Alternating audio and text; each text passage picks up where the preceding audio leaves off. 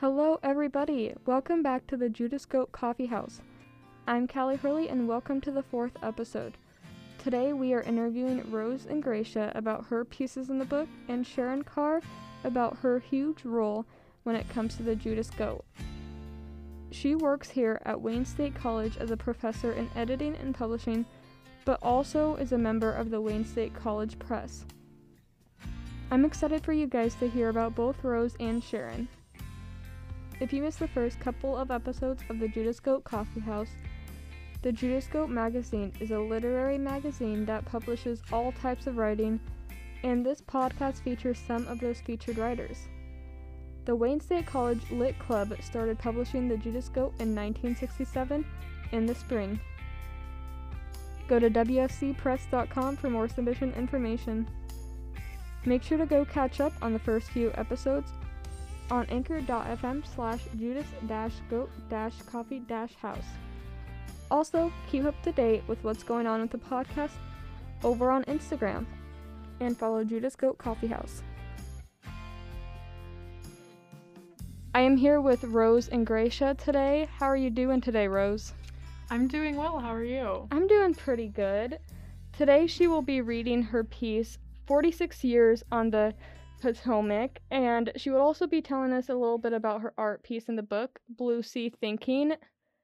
So, Rose, how would you describe where you're at in life right now? So, I'm a junior right now at Wayne State. I'm a graphic design major and a business minor. Um, I'm pretty far along in my major. I actually started off as a mass communication major um, because I loved writing so much, but um, soon found out that I like really wanted to um, lean into the art side of things, and so I took a class um, in the graphic design program and just like fell in love like I thought I would. What did you want to be when you grew up, like as a child? As a kid, I always said one of three things. The first one was artist. The second thing was an author. and then the third thing, um, I was really interested in teaching, and I've always like enjoyed um, mentoring kids younger than me. So that's something that I said often. But I definitely like in high school, like I enjoy like learning about all types of subjects. So I like considered a bunch of career options. But it's interesting to me. I think that um, I've like found my way back to what my kid self has said as an artist. Like yes, graphic design's like on the commercial side of an artist, but an artist and I've like gone back to that area. Yeah. How did you find out about the Judas goat? So I heard about it through uh, word of mouth. Um, the editor Sarah Lorenzen's one of my friends, and then I also had I have quite a few friends in the English department. I heard about how they published their work in the Judas Goat, um, and thought I would give it a spin. Yeah. What's your favorite thing to do in your free time?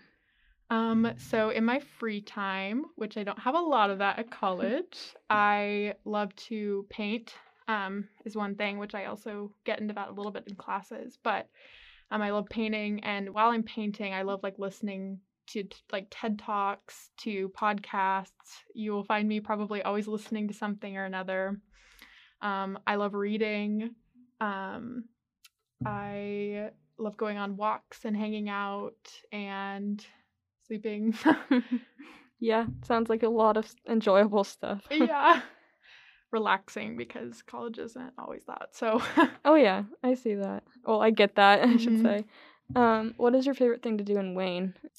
Um my two favorite things to do in Wayne is number one, go with a friend to the coffee shop. The table is like my favorite coffee shop in Wayne. I'm gonna give them a shout out. Mm-hmm. Um, yeah, I just love like sitting in there and having a fun drink. Um, and just like having conversations with people at the coffee shop. And then I also love going to Thrift Warehouse, oh, the thrift yeah. store, and just like seeing what I can find. Yeah. Mm-hmm. I've heard they have some good stuff. Oh, they do. what are some of your favorite books or even a favorite writer? So that is a really hard question. um, I'll like list a few. Um, the first one off the bat is what like got me into reading and what um, yeah, what got me interested in reading, which was C.S. Lewis. who wrote the Chronicles of Narnia series, which I have have a special place in my heart. Um, he's just so good at world building, um, character development, just like the ultimate one of like the best authors. Um, and then he also writes. He wrote those books which have so much value in them, and then all, he also has um, books for adults that like encourage like such a deep level of thinking. So that's why I fell in love with his writing. Um, I also I just like love a like really like wide swath of um, writers. I like um, Arthur Conan Doyle, who writes um, Sherlock Holmes. Mm-hmm. Um, I love those short stories. I love um, short stories by James Joyce, um, who's an old writer who writes a lot of very um, stories that are deeply emotional and slow. And I also love stories that are sci-fi and super fast-paced. um, like Michael Crichton writes Jurassic Park. He's one of my favorite authors. He also writes um, a ton, but just ones that have these like complex worlds with these like systems. Um, speculative fiction is really cool. And just there's always some like underlying philosophical um, current going on. I love those types of stories. Yeah, I get where you're coming from. I really yeah. love that too. In the book, you have a short story. Do you have any other interests in other writing?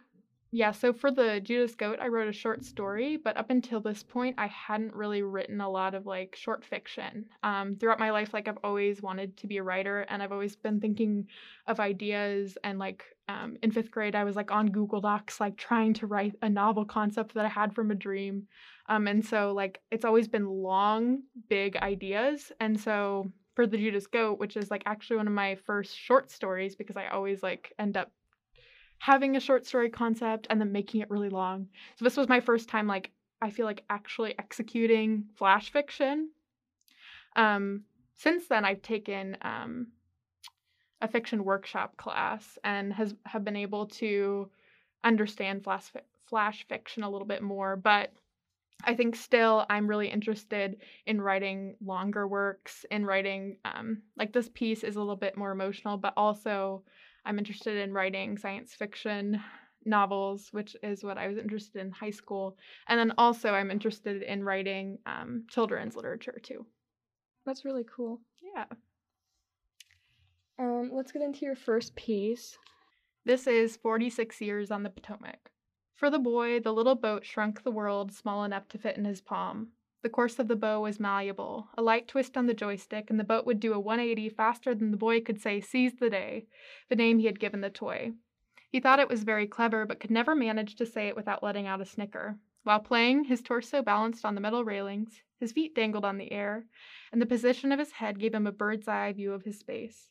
He played at the water's edge for an hour, wondering what it was like to be aboard that ship, the wheel beneath his fingertips instead of the joysticks, and the captain's hat on his head. The boy peered closer and closer at the toy, trying to imagine it was big. That wheel was a mere feet away, it seemed, then it was inches, and then a moment later the boy toppled onto the water. Only a second passed before a sturdy pair of hands gripped the boy's struggling ones and pulled him up and over the railing. Soak, soaked, cold, and bewildered, the boy wiped the water from his eyes to see the gracious man who had saved him. The man was old, the age of the boy's grandpa, he thought, with kind eyes encased in lids like wrinkled dates. He stood with a dark wooden cane in one hand. The boy remembered where he was. My boat! he cried, and shot around, frantically climbing over the railing once again. The water was still, masking what could have been a clue. But a second later, he found his boat leaning against some driftwood on the shore. The stern was broken. Not so fast, don't forget. The old man started, presenting the remote the boy had forgotten he'd lost. A ship needs its captain.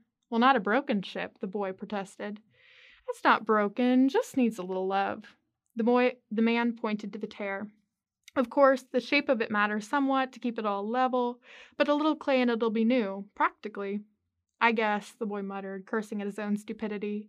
As his fingers traced the jagged plastic, he discovered the interior was hollow. That was disappointing.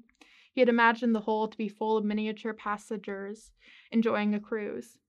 The older man thought he recognized the toy from the discount store's glass window earlier that week, though this model seemed to be sporting some homemade charm. Lego passengers, a messy coat of paint across the hull, and Owen written small at the bottom with permanent marker. Is Owen your name? he asked. Yep. The boy didn't seem to reciprocate the question. Well, Owen, you better get home and clean up. You don't want to have your mother catch you tracking mud all over your her nice clean floor, do you? The boy nodded. She hates it when I play by the river. The boy combed his hair back with his fingers, leaving it, leaving it partially slicked back like a skunk's tail. The old man hesitated. I'll tell you what, I'm sure Phil down by the docks got a towel that you could borrow. That guy's always prepared. Owen's fingers stopped fidgeting and he looked up at the man. Your clothes, hmm, not much we can do about that, I suppose. Guess the sun'll have to solve that one. Okay. All right, well, let's get heading that way. If you're lucky, a ship like the one you've got there will be unloading. It's that time of the day. He drew a pocket watch from his inner jacket pocket and leaned onto his cane with a large bla- brass chain and bits of rust clinging to the clasp. The watch was ordinary in all regards to the untrained eye, yet when the man opened it, the ears locked inside came out pouring from the seams. The small piece of folded cream paper was taped thinly above the clock's face. What's that? Owen asked. My pocket watch. I've had it for, oh, about forty years now. The man leaned on his cane and stepped forward on the path towards the docks. The boy followed. No, I mean, what's that? Owen pointed past the man's arms to touch the paper. Withdrawing his hand, the boy didn't seem to notice the fingerprint sized smudge he'd left, spoiling the lucidity of the glass. The man did. This. For a moment, the man was hesitant to even tell the boy. This is the photo of my wife. She gave it to me many years ago. His voice trailed off as he unfolded it carefully. It was an old, discolored photograph of the woman he had spent the better part of his life with.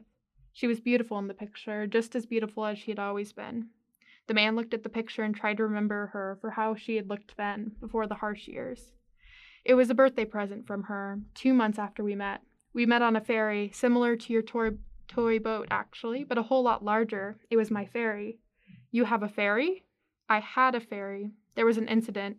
It'd be ten years back now, Neptune Ferry, we called it, and it traveled up and down the Potomac every weekday for 46 years. On the side of the pocket watch was a symbol. He showed it to Owen. This was the ship's crest. Didn't have one till Eleonora. The boy untucked the ship from his armpit and began to hug it.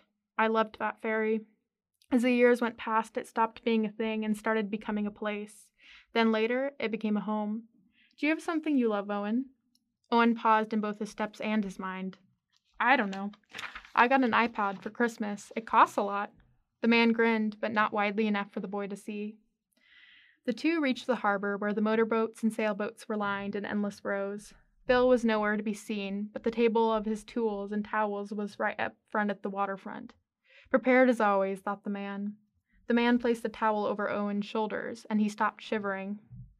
But this time of day, the sun had been the sun had set the river ablaze in a thousand fil- familiar shades of red, and the horizon was not a hazy line, but a stark collision of sky and water, an old friend. The old man let the weight off his cane and onto a park bench overlooking the largest dock in the harbor. The man spotted the faint silhouette of a ship on the horizon, likely the last of the day. Owen asked, Did you always have the same passengers on your ferry? No, but there were regulars, of course. Harold always came for Thursday trips to Alexandria, where he would visit his mother. Since we shared lunch hour, we would eat together, and sometimes, if we got back Sometimes, if we got to Alexandria by lunchtime, we would grab coffee and split a bagel with cream cheese. Conversations never seemed to end with him. The man paused and then continued on. Oh, and there was Esther. She was a retired seamstress, but was always knitting on the balcony just outside the bridge. She had dementia and would come in every 30 minutes to make sure I was heading south. The man laughed. But Nora, she caught my eye from the first moment I saw her. She was dancing on the deck with the band we had on weekends. In the moment, I thought I was being brave to talk to her that night, but really, I would have been a fool not to. We spent a lot of years on the water together, not enough. She was one of the greatest blessings God will ever give me. The man bowed his head. That is until the day that Nora and I can delight in him forever. The man stood up and turned the cane over his, in his hand, remembering what it felt like to not need it. I hope you have something like that someday. Hold on to it as long as you can. The old man left Owen there and watched him run home, and then he turned his eyes again to the shining waters of the river. As the blur he had noticed before came more and more visible, he noticed that sh- the ship was not only a ferry, but it was the Neptune. In its grandeur, the ship was teeming with passengers singing and laughing in cacophonous harmony. The man began to run, letting go of his cane. As he stepped on, the world expanded to a vastness large enough to fit every bit of his memory, certain and not. It had been too long. Where did this piece stem from? Yeah. Um, so I took a trip over the summer to Washington, D.C. Um, and throughout Washington, D.C., there's a river called the Potomac. And so that's where the inspiration um, for the river came from. I think it's interesting because Washington, D.C. is a really like busy, um, cold, like industrial place. And yet in the heart of it, there's like this um, still, calm river going through it, which I think is a really interesting aspect. So that's kind of where it stemmed from. Um, and then from there, I, I wanted to write a piece that was meaningful. And I also wanted to write a piece that kind of explains, like, why do locations, like, why are locations meaningful to us? Um, like, what about them makes it meaningful? And part of that is the memories um, that we associate. I'm a very sentimental person, so I think that really shows in my piece. I definitely agree with the memories part of that, though. Mm-hmm. And I love Washington, D.C., and all the stuff that goes with it. Yeah. What do you want others to feel when they read this? I want people um, to think about um, what these what this piece means in their own lives, and maybe like remind them of a similar similar memory or a similar place that means a lot to them and think about why it matters to them and what memories they have associated with it.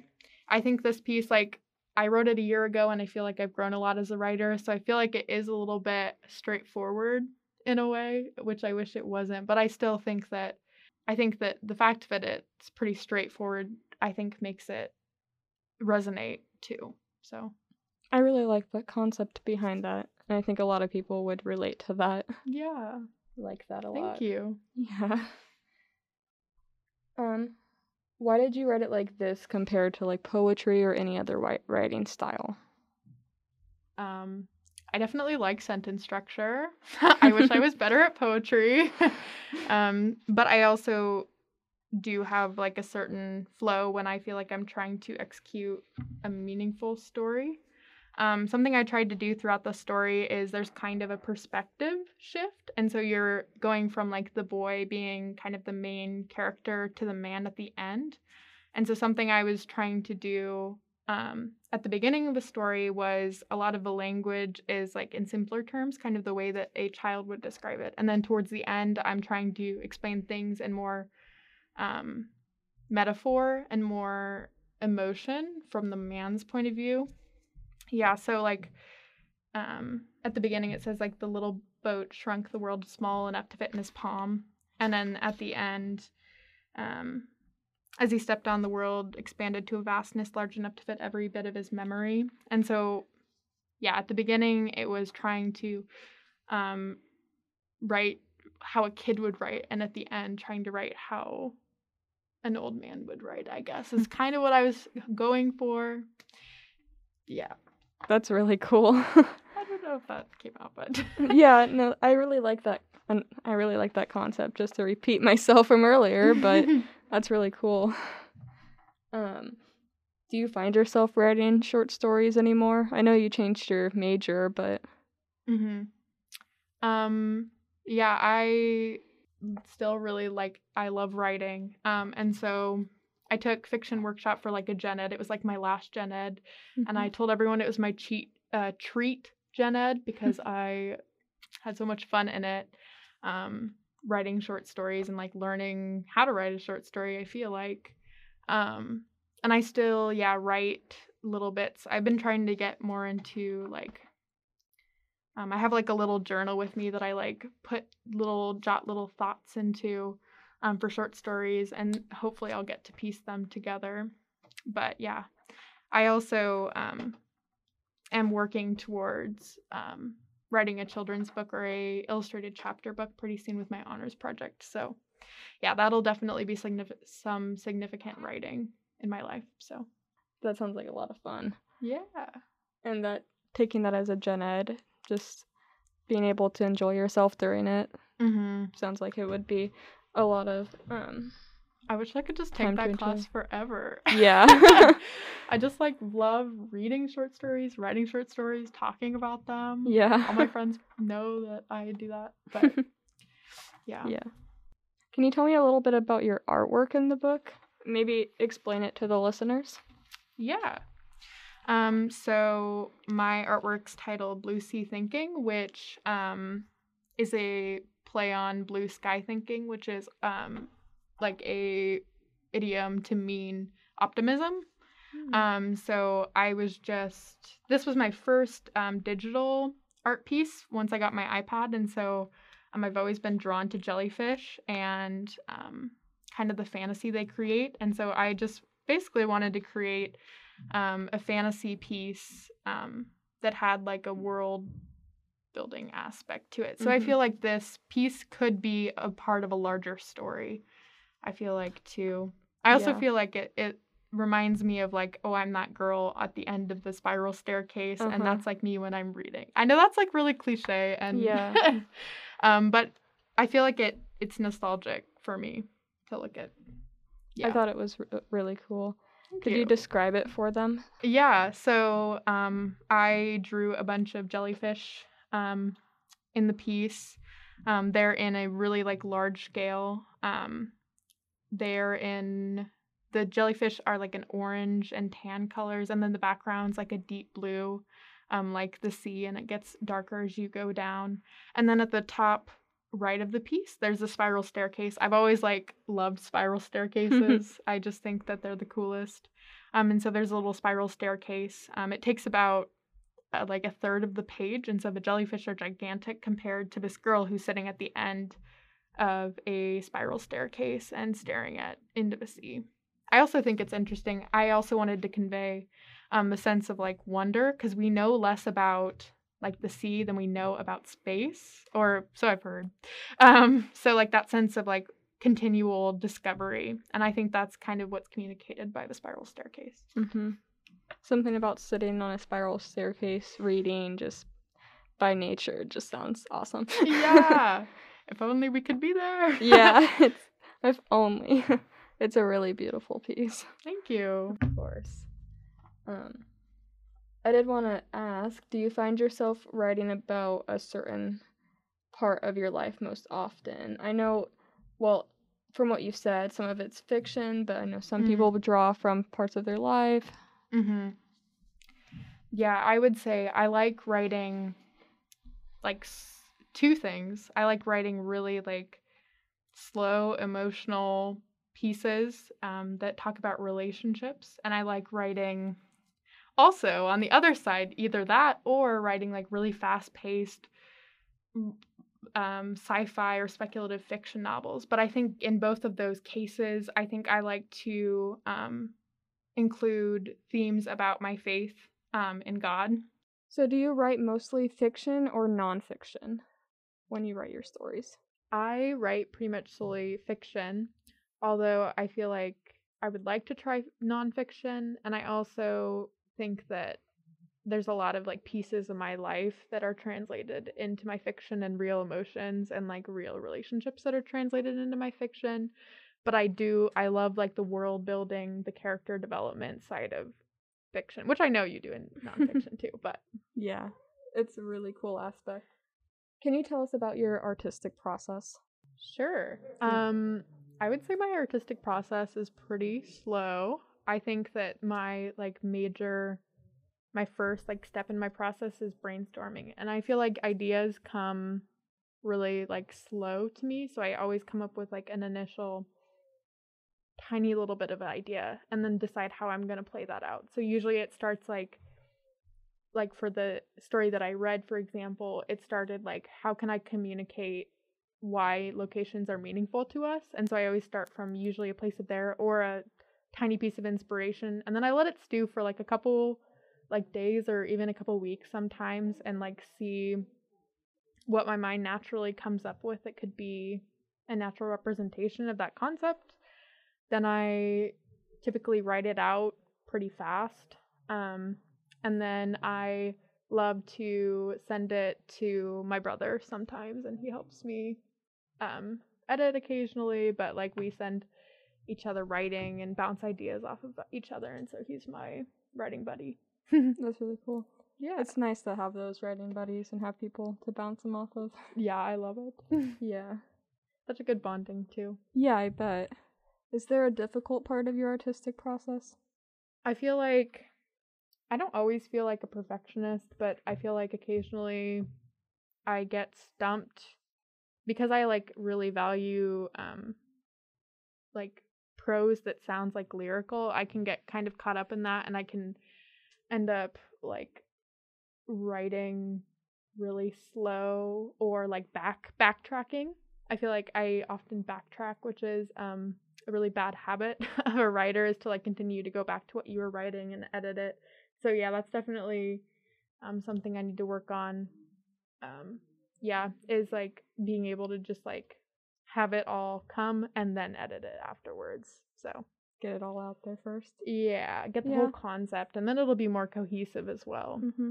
But I don't like doing that. I like Yeah. refining. I Yeah. think that's my favorite part of the artistic process and so that's the part that I just want to do the whole time. yeah, I get where you're coming from with that. What would you recommend to others looking to participate in the Judas Goat? I would recommend that they definitely submit something um, because it's such a cool um, step in like affirmation to be able to be published. Um, definitely like to read um, this book, and then there's so many awesome like publications also online that you can look at. Like, what does it look like to get flash fiction submitted? There's like tons of like online um like publications that you can submit to, especially for students, and like it's on the same platform that Judas Goat goes through, so submittable. So if like you want to know, hey, what could I submit to the Judas Goat? Those are some like resources, and there's the New Yorker Fiction podcast, which um, I recommend to everyone who wants to get into writing short stories, Yeah, because then you get to like understand how do you like develop a literary theme or like an idea. I feel like, that sounds like a really good resource. yeah. I really appreciate you coming onto the podcast and sharing everything with us. Yeah, I loved being on. Thank you. Yeah, thanks so much. Bye. I am here with Sharon Carr today. How are you doing? I'm doing great. Good. Uh, before we get into everything Judas Go, how would you describe where you're at in life right now? Oh wow, that's a big question. um, I'm feeling pretty good. I have a couple jobs here in town. I'm a teacher of editing and publishing, um, and I also work at the Wayne Public Library. So that's Wow. pretty good. I have a young daughter. She's four years old and a lot of fun. Um, so yeah, like that's kind of where I'm at. Nice. Um, how did you get to Wayne? Ooh, another good question. well, I actually grew up not too far from Wayne, um, in Allen, Nebraska, so it's about 30 minutes out. Um, and I started here just because it was pretty much the closest college to me, right? And I knew some friends going up here. Um, so I went here for a couple years, wasn't sure about my direction, went to the University of Kearney for a couple years. That wasn't really my direction, so I came back to Wayne. Nice. Um, and that's kind of when I ran into editing and publishing and kind of got into what I do now. So, Sounds like you've kept pretty busy. Everybody needs some free time. What do you do in your free time? yeah, um, lots of things. um, I'm an artist. I actually I started out with a degree in studio art, so I like to do art in my Mhm. spare time. Um, I sell that on the side. I do commissions for people. Um, but I also like to do make zines. Do you Oh. know what zines are at all? I'm not sure. Um, they're like self-published little mini magazines. Um, There's Oh. kind of a big culture around it. Um, there's things called zine fests that people Mm. go to and sell their work. Yeah. Um, so yeah, I, I bring that into class a little bit, but I like to do that on my own as well with my own stuff. So That sounds really interesting. yeah, it Sounds like a lot of fun. Uh, what's your favorite thing to do in Wayne? Ooh. um, gosh, that's a good question too. um, man, I really like my jobs. that's where I spend the most time. Keeps you busy. Yeah, I like teaching. I love, of course, with the pandemic, we haven't been able to do much, but I love Mhm. doing our events, our reading events, and things like that. Um, I think just for fun, um, I'm big into biking. Yeah. like just casually biking. So I like to bike the trail around town. yeah. So yeah, that's kind of it. I've heard Wayne has a lot of good trails. Yeah. Or a good trail. Yeah. uh, what are some of your favorite books or even a favorite writer? ooh. Um. Ooh. I think my favorite writer is for like novel type stuff is uh, Augusten Burroughs. So he did Running with Scissors and Dry. They're kind of weird biography type novels. Mm-hmm. Um, poetry wise, um, I like about anything. I like the beat poets a lot. Um, I like shorter work. Um, it's fun to see student work Yeah. and see how they grow throughout their time here at Wayne State. So Mhm. yeah. Yeah. What do you think makes a good story? Hmm. What makes a good story? Um personally, again, I kind of like things that are personal and kind of like biographies. So I like when I can get into somebody else's headspace and their experience. Mm-hmm. So I really like creative nonfiction type of work where Mhm. they they um explain like an event they went through or something really emotional like that. I like really emotional work. Yeah. So I read a lot of that when I was younger and I really enjoyed it. yeah, it's great. Yeah. What are some qualities of good writers in your opinion? Um, I think it goes hand in hand with art and writing, but it's uh you do it as much as possible. Mhm.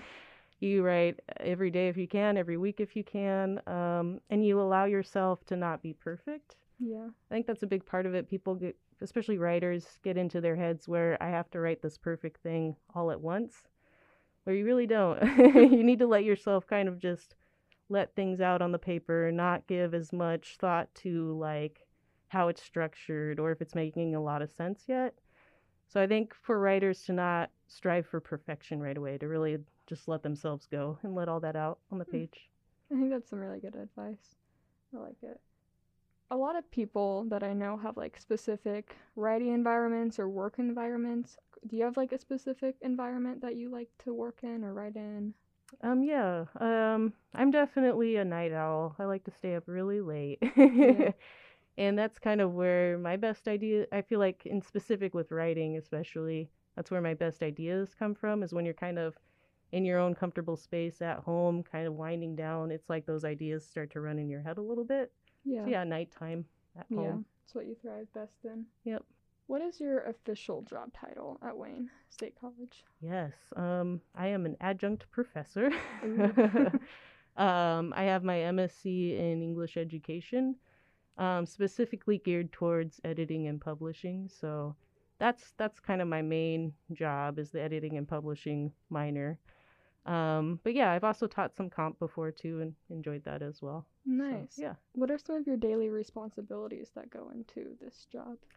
Yeah, um, specifically just um, everything to do with the editing and publishing class. So Mhm. it's a little different in that there's three different sections in there, along with interns at times. So sometimes we have really, really big classes that are, I guess not really, really big, but big to me. It'd be like 17 to 20 people. Um, but other semesters we have, like this semester, we only have five or six. So it's kind of interesting. I always kind of have to structure my work around how many people we actually have in class um, and what we're able to do. Again, right now with the pan- pandemic, we aren't able to do events like we usually do because Mm. usually our class actually runs like the poetry and fiction slam on campus, as well as Judas Goat promotions and open mics, um, as well as a class zine. So all that's kind of been scaled back for a little bit. Um, but yeah, just making sure that kind of stuff is running smoothly and that students are actually getting in there and doing that work themselves too. Mhm. So Yeah. I know you guys have been doing some different Zoom events. Have that been going well? Yeah, we've been doing our Plains Writers series as Zoom series, and yeah, that's um, we're pleasantly surprised by the turnout on there. Um, we're actually thinking about once the pandemic starts to wind down a little bit, we'll go back to some more in-person events, but we might actually keep some Zoom events along Mhm. with it because it's been nice to be able to offer that program to people that might not be able to get to Wayne to actually see it. So. That's really nice. That's Yeah. Cool. Um, how did you start working with the Judas Goat? Ooh. yeah, I actually started as a student of editing Oh. and publishing. Um, back in 2013 i took the class just i had been taking a poetry class here and one of the professors had talked up editing and publishing um, i ended up taking it and really loving book editing and book Mhm. editing specifically in InDesign um, so yeah throughout my time as an undergrad at wayne state i was always an editing and publishing minor um, and i always worked on the judas goat that was always the project i picked over like the slams and stuff Mm-hmm. so i've been in close contact with the goat for a while Nice. What are some of your roles when it comes to that? When it comes to the Judas Goat? The? Judas Goat, yep. Um, quite a bit. So students normally, again with the pandemic, it's been kind of weird, but Mhm. normally they have a lot of control over Judas Goat. Um, they advertise it via social media. Um, they have to put out calls for submissions and run our site on submittable.com, which is like a place where you can make a little group for whatever publication you have for submissions to go into. mm-hmm. So they learn how to run that. Um, and then they learn how to, they do a little bit of everything. Do, they do um, open mics to kind of promote the Judas Goat. Um, but they also, once we get submissions in, they sort those submissions, they vote on the submissions, um, and then they lay it out in the actual physical book. So, um, yeah, they have a lot of creative freedom there. They can do whatever they want with formatting or cover art or any of that. So, I always thought like how the college allowed so much freedom to the kids, and this is really cool. So I think that's really cool that you guys allowed the like students to do that. it's a lot of fun. You definitely see people's different strengths, and they usually go into those little kind of do whatever is like the best for them. So you see those Mhm. people that go more towards the slams or go more towards editing the goat. So it's neat Yeah. to see people's personalities come out in it. Yeah. What is the process like publishing a Judas Goat book with the Wayne State College Press? Yeah. Um, so it's a semester long. It's definitely a semester long project. Sometimes it goes into two semesters. Well, I guess actually, you know what? It is a full semester, two semester project. Because usually in the fall is when we're calling for submissions. Mm-hmm. So that's when the students in the fall will work on like setting up those open mics and just putting the call out for submissions. We usually have a due date for those at the end of the semester, like in December. Um, and then when they come back for the spring, they're usually like a 321 or a 421 by then. That's when they do like a final call for submissions, an additional open mic night, and then everything, we gather everything we get. And that's when they start to vote as a class. We all vote on submissions on what gets into the goat. We read through everything. Um, and that's where they do all of the layout and that kind of stuff is in the spring. So kind of a two part deal. Nice. Uh, does the press publish other books other than the Judas Goat? Oh yes. Um, yeah, I guess I should talk about that a little bit. Uh, Mhm. Besides just being a teacher, I do work for the WSC Press as an editor as well. Um, so we usually do two to three books a year, I would say, um, and it's usually Nebraska poets. Um, so actually, we don't normally put out a call for those submissions for poetry books. We usually just get a lot of poets coming to us and asking if we'll do a book. Um, so yeah, that's kind of the basis of what we do is a lot of Nebraska authors and poets. Um, and just recently, our grad assistant Elijah actually did a fiction book from um, Dave Manelli. So that's kind of a big one for me, 'cause, or for us in general, is uh, the fiction book because we don't really have that in our collection. Awesome. So that's been a cool project, yeah. Yeah, that sounds really cool. Content wise, what's allowed and what isn't? Yeah, another good question. I got a lot. yeah, no, that's great. Um, yeah, Judas Goat is kind of a wild beast in that um, most of the freedom about what kind of content you want in there is given to the current Judas Goat editors, right? So um, it can vary quite a bit. Sometimes there's some kind of, I don't know if you'd consider it risque Mhm. or out there stuff in there, and sometimes, and there's always some pretty regular stuff as well. So content varies all over the place. Mhm. Um, yeah, I feel like it really reflects the wide array of students we have on campus because we don't really stop anything from coming in content wise. So yeah. Yeah, when reading through the book, there was Yeah. a very wide yep. range. I, it was really good stuff. I really liked it. Where do you think that publications like this will be in 10 years? Hmm. These are great questions. Um, yeah, no, we talk about that a lot in editing class, um, where things are kind of starting to move towards, you know, digital formats quite heavily. Um, I think since the Judas Goat has such a deep tradition in being a physical publication. I see it always being that because, and again, the college will always fund that. They'll always want Mhm. that physical publication there. Um, but I could definitely see in the future the Judas Goat maybe branching out to being online too. And in Mhm. general, publishing, I feel like, has moved a lot more towards online based content. Yeah. Um, specifically, we talk in class about um, Instagram poets and how there's kind of this fight between the old school, like regular publications, and Instagram poets getting all this fame and kind of where people are at in that. So Mhm. it's kind of interesting to ask people and see, like, do you prefer physical copy? Do you like the online? And people are kind of all over the place right now. So Do you think if you make an online copy that you'll just like do that copy forward or that you will pu- publish the past copies to online?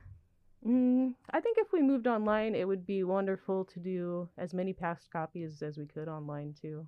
I think it's time to archive those things because they do Yeah. get lost eventually too. Yeah. So, yeah. Nice.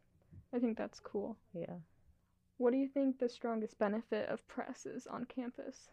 Of yeah, of having a press on campus, um, just giving students a little bit of a real world education on what it would be like to actually work for a press. or Mhm. work for a publisher. Um, and just to explore, there's just, it's hard to even get it all in in a class throughout three different semesters, right? There's just so many different things you can do in publishing. So, at least in our class, you get to get a little bit of an experience of all those things. And then eventually, if you go forward with doing something in publishing, you have an idea of what is your your strength or what is your favorite thing to work on. Maybe you're more of a copy editor maybe you like to lay out and design things more um, maybe you're more of an event person you like to plan things like that so um, yeah i think we just give a wide range of different things to try out and Yeah. see what you're strong in Yeah.